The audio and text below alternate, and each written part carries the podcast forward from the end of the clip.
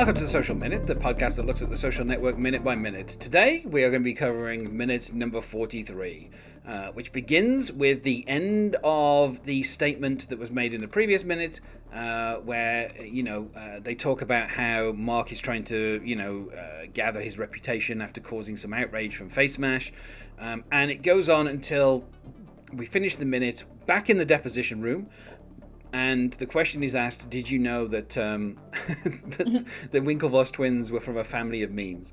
And I like I like the fact that in the in the kind of in the stuff that goes on with the Winklevoss twins, uh, Mark Zuckerberg gives literally nothing. Like he's Mm-hmm. not willing to concede that the English language is even a thing, and so he constantly questions every single word. And so when he's like a family of means, and then of course it finished. Then it finishes with them saying they came from money, and so obviously we can kind of get into that a bit more tomorrow. But yeah, uh, we kind of finished. We finished the kind of discussion between the twins and Divya before jumping back uh, to the deposition. Um, and joining me to talk about today is Sarah Ifft Decker. Hello, Sarah. Hello, thanks for having me. Yeah, so you know we are kind of finishing off the the kind of the end of the scene in the in the the Winklevoss dorm room. You know where we find out. I mean, this is probably some of my favorite stuff from Cameron. Um, you know, who of course throughout this minute has been a beacon of calmness, uh, trying to calm his brother and Divya down. Um, and you know uh, the, the the kind of Tyler, um, you know, after reading the whole thing about you know um, uh, kind of redoing his reputation and all this kind of stuff, um, you know, he says that he's given us the finger in the crimson. Um, and he's like, you know, while we're waiting for, you know, dad's lawyer to look over stuff, you know, we can get something going in the paper. And of course, Cameron is, he's literally, he's, give, he's giving nothing. He's like, no, no, no, no, we're not going to do that. Yeah, Um, not starting a course, knife you know- fight in the Crimson is the, the phrasing which I loved. Yeah, it's and I I love as well how like um you know obviously you know if you haven't gone to Harvard, uh, which I think the majority of people haven't gone to Harvard, um uh like obviously the the fact that at this point they've said the crimson like a hundred times in this film, It's so Harvard. yeah. Uh, I just love that they, they kind of use it all the time as though this is like some kind of standard. When really the the Crimson is nothing more than like a student newspaper, right. um, so, but I love how much importance that Cameron puts on this, um, and obviously as we kind of get the, the kind of the the, the, the, thoughts here of what Cam why Cameron doesn't want to do this, and you know he he comes up with one of my favorite phrases, which I've already used a number of times in this podcast to refer to these two twins. Um, and obviously, you know, he, he he has a reason for not wanting to start a knife fight in the Crimson, and of course, Divya's like, why not? And of course, Cameron's like, he's gonna say it's stupid, and of course, Tyler's like, me, and then eventually he says, he says, because we're gentlemen of Harvard. I, I don't know. I love how these kind of like I don't know. I think at the time they were probably like twenty. Like these two 20 year old like rowers are like we're gentlemen of Harvard, and it's like Cameron, please. You're not gentlemen of anything. You're glorified Yeah. fat bros. Yeah, so I, I kind of love that. And I, I, I love that he's like, you know, this is Harvard. You don't plant stories and you don't sue people. And I, I love the little beat before Divya goes, You thought he was going to be the only one who thought that was stupid? Um, It's a great scene. momentarily- Yeah. yeah. Momentarily, I like Divya. For most Yeah. of this film, I don't like Divya.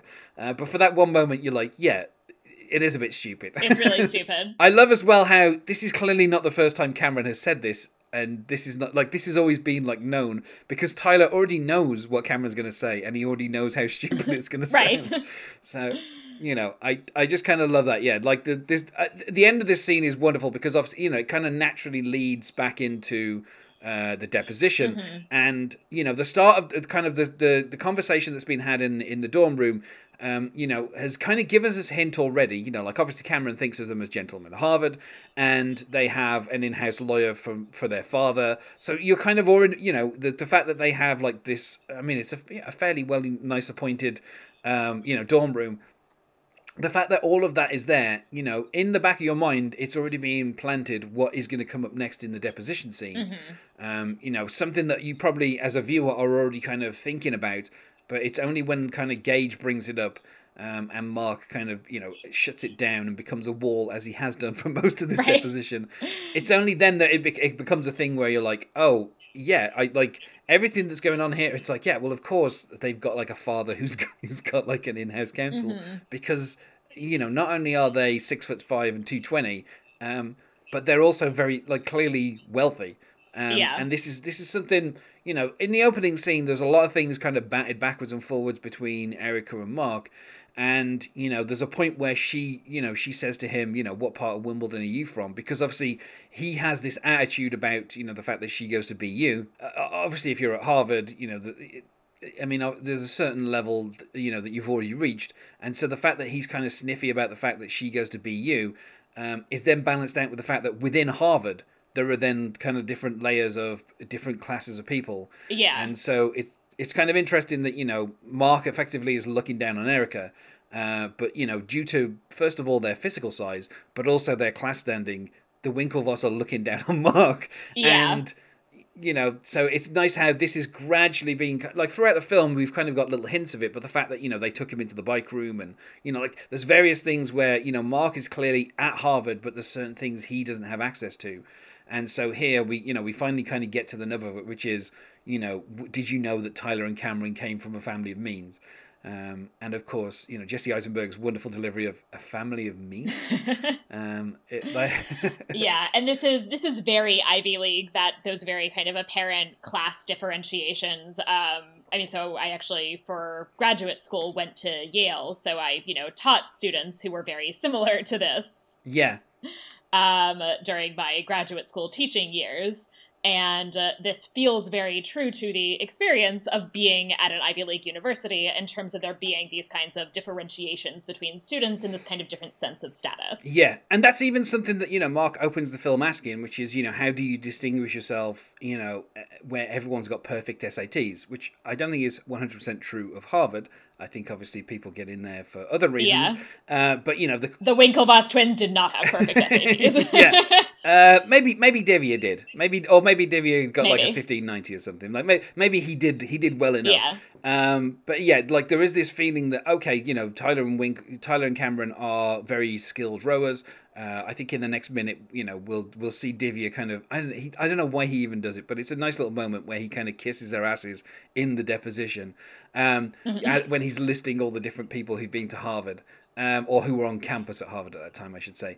Um, so you know, like we, we we've got this kind of you know this class distinction between the, the different kind of people at Harvard, and obviously this is something that Mark was anxious about anyway at the start of the film. You know, how do you distinguish yourself when everyone Yeah. is you know as as in China, everyone has you know genius IQs. You know, like how like how do you distinguish yourself in that field? And obviously, you know, creating Facebook, becoming you know one of the most wealthy people in the world. I guess you could say he kind of got there. Um, but it's Yeah. it's kind of interesting that you know this is the point where you know Ga- Gage is getting at a different question. Like where he's leading this is is it's not to do with the status, but it's interesting that you know he says, "Did you know that their father was wealthy?" And of course, Mark asks, "I'm not sure why you're asking me that." Um, you know, he obviously says it's not important. You know, he's the lawyer; he's the one asking the questions. um, and of course, this is where he- you know Sai directs him. He says, "Did you know that they came from money?" Um, and that is kind of where the minute ends. And obviously, we'll find out where that's going tomorrow. But yeah, like the uh, like the idea that you know the Winklevoss twins are not only better than Mark because they're bigger than Mark, they're more athletic. Um, you know, but also they they come from money. Um, you know, I'm gonna guess that not old money, probably new money, uh, by the looks of them. I mean, Winklevoss doesn't. I was going to say, Winklevoss actually sounds like they could be oldish money at that point. Yeah, maybe not. Not. Uh, Yeah. They didn't. They didn't come over on the uh, on the Mayflower or anything. I don't think, but probably a little bit after that. Yeah, like there's some like Dutch families that have been, and that sounds Dutch as a name. There's some like super rich Dutch families that like got to New York or so uh, in like the early 18th century, I think. Yes, I believe at the time it was called New Amsterdam. Uh, for Yes. that particular reason, uh, which is also the name of a hit show on NBC at the moment. Um, so, which has recently been renewed for a second season. Um, yeah, so I, I, I know, like the, immediately. I mean, I think I think this is one thing that this film does without making it too explicit.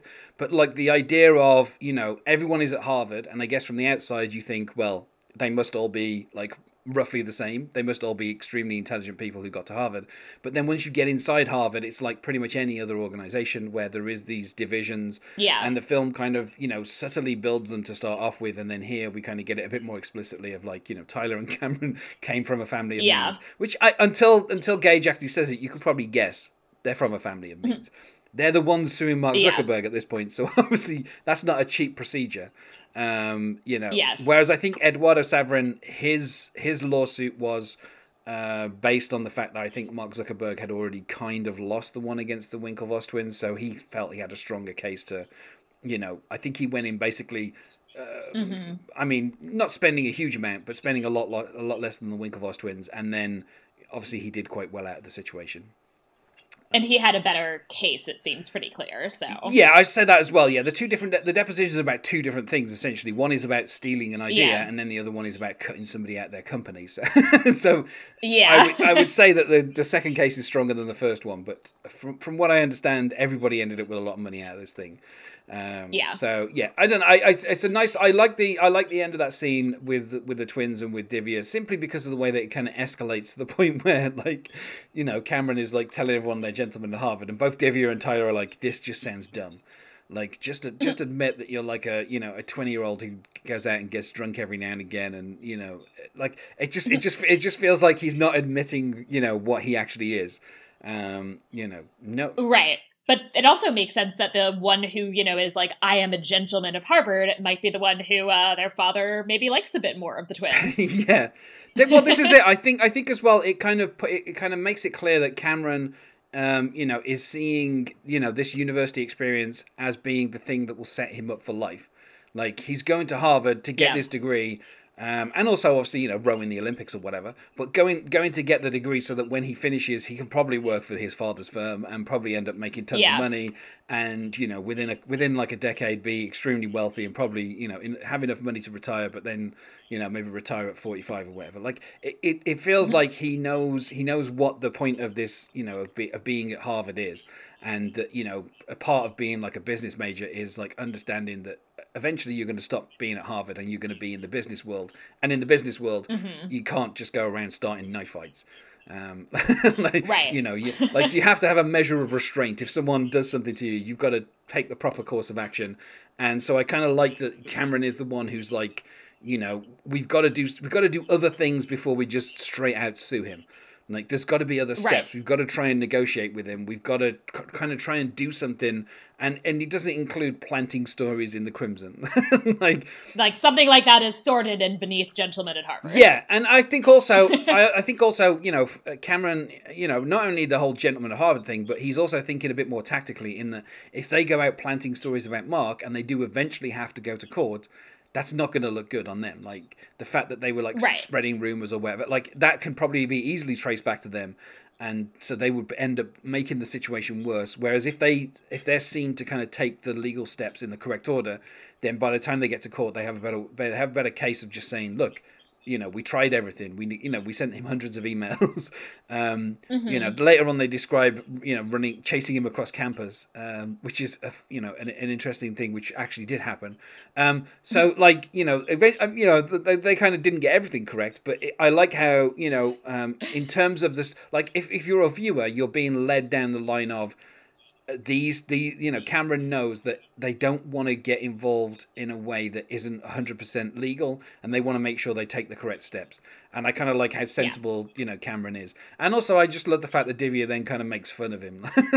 Like you know they Yeah, he's like, oh yeah, no, that is stupid. yeah they kind of undercut him almost straight away. And I just I kind of like how they build Cameron up as the sensible one but the film itself knows that you know effectively these are just kind of like you know four school kids squabbling over you know who owns a website which Yeah. is you know a silly thing to kind of mess about with and so it, it's it's kind of interesting that they they kind of undercut Cameron just a tiny bit uh, before the end of that scene Um, but yeah, I, there's not a huge amount to say about the kind of the jump back to the deposition because obviously we'll find out where you know the questions are leading.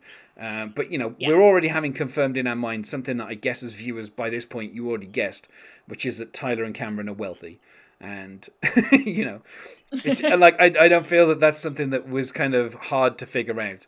Um, you know, you have these two rich, handsome, you know, athletic twins. You can kind of understand why Mark Zuckerberg's like, I, you know, immediately feels inadequate in These are every single way. Yeah, like you know, they, they you know, they're, they're members of a finals club. They're you know rowers. You know, they're, they're everything that basically Mark Zuckerberg isn't, and I think that's a, a good thing as well. Like it, it's true, it's true to real life, but also within the film, it's kind of interesting how that you could kind of pick any attribute of the Winklevoss twins and Mark Zuckerberg, and there's literally other than the fact that they went to Harvard nothing else that kind of links them in any way. Um, Yeah. And even in that case, Mark Zuckerberg dropped out of Harvard, and they actually finished their degrees. Um, so even then, they're not the same, you know. So like everything about them is completely different. Um, but yeah, there's more to say about the rest of that deposition tomorrow. Uh, is there anything else that you think we need to cover in this minute? Uh, no, I think that's everything. Uh, well, then I will ask uh, your opinion of other David Fincher films. Uh, obviously, you said that you most recently watched this film a couple of weeks ago for this podcast. So, uh, have you seen any other David Fincher films, or you know, do you have a particular opinion about David Fincher as a director? Yeah, I mean, uh, so I like Seven a lot. Um, uh, Seven is one of the kind of best thriller. I would say like one of the best thrillers I've seen in a lot of ways. Um, so Seven I love. On the other hand, Curious Case of Benjamin Button, I'm actually not a giant fan of.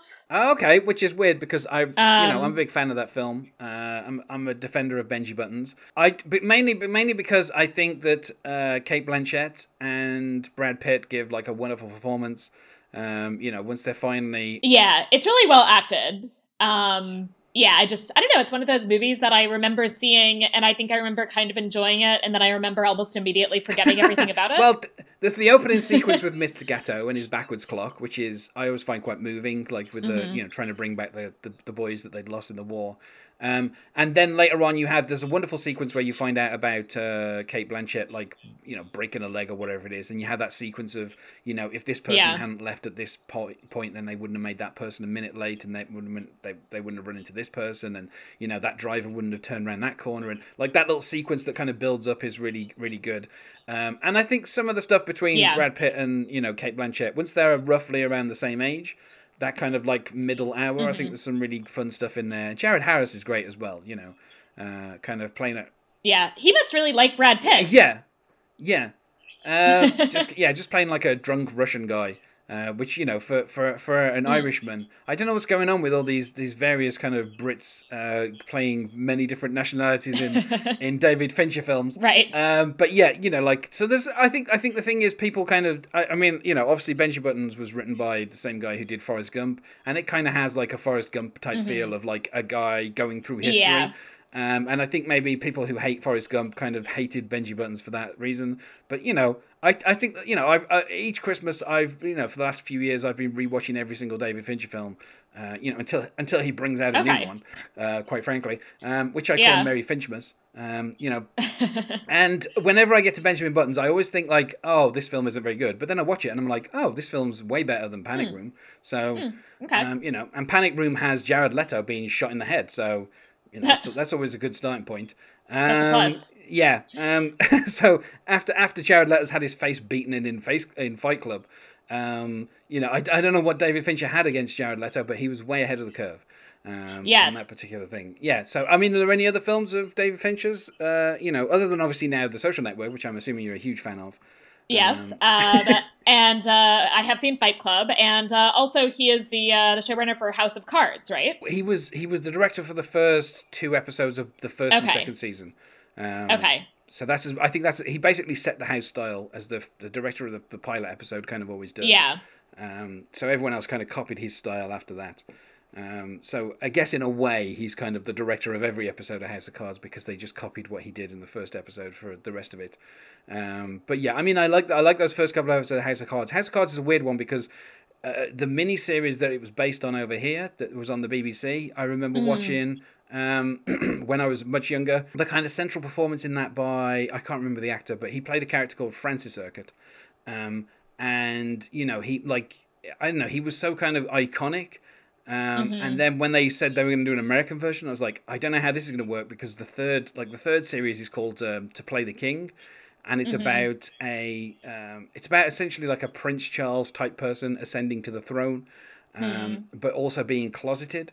Um, and Oh, that huh. being and that being a scandal that could bring down like the entire country, and so it was kind of weird. I mean, the thing is, uh, spoilers for House of Cards, both the miniseries and the TV series over over in America, um, but like the death of the reporter at the end. I was end, really surprised about when that happened. See, I wasn't because I'd watched the BBC miniseries Hmm. and they kill her off at the end of the first series, and then like her ghost like haunts Francis for like the next two series. oh, that actually sounds kind of fun. yeah, so he well he keeps kind of like seeing her in different places and feeling guilty about. He basically pushes her off a high building. Um, But obviously, in the American version, at the start of season two, he pushes her in front of a train. So it's a slightly different thing. But yeah, he like I think it, the high building might have even been like a, a country house or something. Um, but yeah, so it's kind it's kind of it's kind of it's weird because I like when she got to the end of the first season and she survived, I was like, oh, that's weird. I guess they're not going to kill the reporter off in this remake. and then the second series started, and I was like, oh, she so went. they are yeah, they just Yeah. moved it a little bit. Uh, but yeah, so I I loved I loved the British like miniseries so much that when I saw the American version, I was like, they're really stretching. They're stretching a very like a very thin story Mm. of like someone trying to gain power over like many series, and it's I don't know. It felt it felt a little bit Yeah. more like there was some wheel spinning. Um, but yeah, it's still a good looking series. But I think that's you know obviously that's down to David Fincher, isn't it? Yeah, and I think House of Cards definitely kind of lost its way at some point, and I got bored with it after season, I don't know, four or so. Um, but I thought the first two seasons were really solid in a lot of ways, um, and that they did really interesting things. Uh, and I think the pacing also is really interesting, and that's one of the things that I liked about this movie is that I think it really has uh, this pacing, this kind of very quick pacing, which I find really interesting because it almost makes it seem like a thriller style pacing, but of course it's not a thriller. no, yeah, I yeah. That, I mean, obviously, you know, the fact that we're you know forty something minutes in, but on the page count we're sixty three pages in. hmm That shows you how quickly everybody is getting through the information that's coming out. like, Yeah. you know, and I think that's one of the things that you know the kind of the Aaron Sorkin pace of it is one of the reasons that kind of makes it feel kind of really exciting. Um, Yeah. because you're like you're con- like the, if the film doesn't ever kind of really slow down, it's always kind of like you know bouncing one from one place to another, and you know everything is constantly moving forward. Um, you know, Which is impressive. I mean, to make a movie seem that kind of fast paced, like, oh, what's going to happen next, always moving forward, is a real challenge in a movie that when you think about the basic plot, it's about the founding of an, you know, of a website and a bunch of lawsuits. Yeah. and I, uh, it's interesting because as we record this in recent weeks, uh, there's been a thing about uh, You're the Man Now Dog. Uh, dot com, uh, which is y, YMT, y, I can never get the abbreviation correctly. YMTND, something like that. Um, Uh-huh. But anyway, that website was created by a guy, and it was just for like looping gifs and sound things, and you know, like, uh, and that website itself, like the in the early days, um, it had some issues in terms of like copyright stuff, and so there's like a lot of fair use things. So he was like the guy who created that. He was sued like relentlessly to start off with.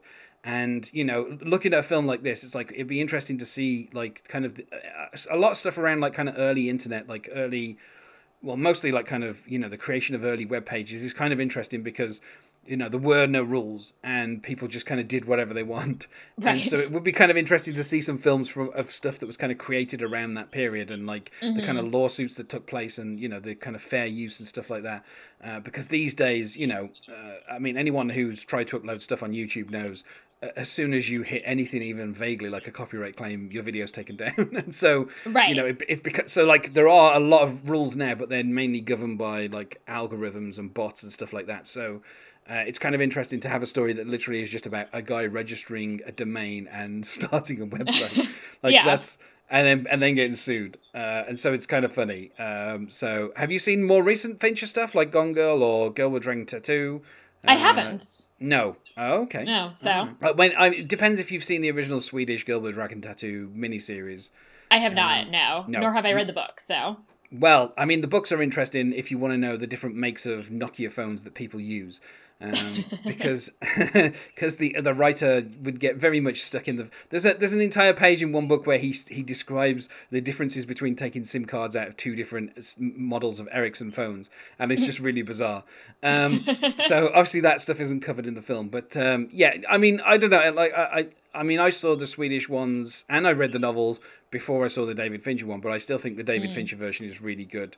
Uh, mm. It's just a bit disappointing that like you know he, he never got to make a sequel, uh, mostly because he just doesn't do sequels. That's this is the weird thing. He uh-huh. works with he works with people more than once, um, but he just doesn't do sequels. So yeah, um, you know. But yeah, I would recommend both. that. And Gone Girl is wonderful. Like it's so perfectly directed. It's um, you know, and it is actually a thriller, so it kind of matches. Yeah you know it works with the kind of the the pace and there's a few interesting videos online about how david fincher directs stuff and how he uses the camera to take like control where you look on the screen and stuff like that mm-hmm. um, and i think you know over the years he's only got more and more kind of in control of that kind of stuff um, so the yeah. kind of more recent films that he's done um, you know, like Zodiac and Benjamin Button and Social Network, and like those films are a lot more kind of controlled and you know he's got a very particular mm-hmm. style and those films are very much he's got more control over those films than he had over his yeah. kind of earlier films so uh, which is a bit yeah. telling if you look at seven now some of the shots are a bit like you imagine mm. David Fincher rewatching that film and being like, I really wouldn't do that now these days. like, there's a couple of right. like handheld moments and stuff where it's like, I don't think David Fincher would do that uh, if he were making Seven today yeah, and Zodiac yeah. is interesting in that regard because there are certainly similarities in terms of the kind of movie that it is. But I, yeah. I could definitely see that Zodiac is in some ways a cleaner. Yeah, and and you know so much CGI in Zodiac, it's kind of crazy. Yeah. Um, you know that people don't even realize. Uh, there's like all the blood in that film is CGI. Um, huh. I'd be interested to see how that holds up because that I that I actually did I think see in theaters and have not seen since. So. Oh, it still holds up. Zodiac still holds okay. up. it's a it's it's just weird that now everybody that's in that film is basically a superhero in some other film. Um, right. You know, now that uh, that uh, I mean, I think as this episode goes up, we're only a, a, a mere week away from Spider-Man with uh, you know Jake Gyllenhaal as as Mysterio. So uh, yeah, it's kind of weird that that film just has a bunch of superheroes in it now. Uh, so anyway, I feel like we said about as much about this minute and David Fincher as we can. So uh, let's move on to plugs. Is there anything you wish to plug, Sarah? Uh, yes, I have a podcast called Media Evil, a medieval pop culture podcast, uh, where I and my co-host Ollie Brady talk about medieval movies and why they're wrong. And you can find us on various podcasting platforms and on Twitter and Facebook. And you can find us on MySpace at myspace.com/slash The Social Minute, or on Twitter at social underscore minute, or on Facebook at The Social Minute Podcast. Thanks once more for being my guest here today, Sarah. Thank you very much. And I will see you tomorrow.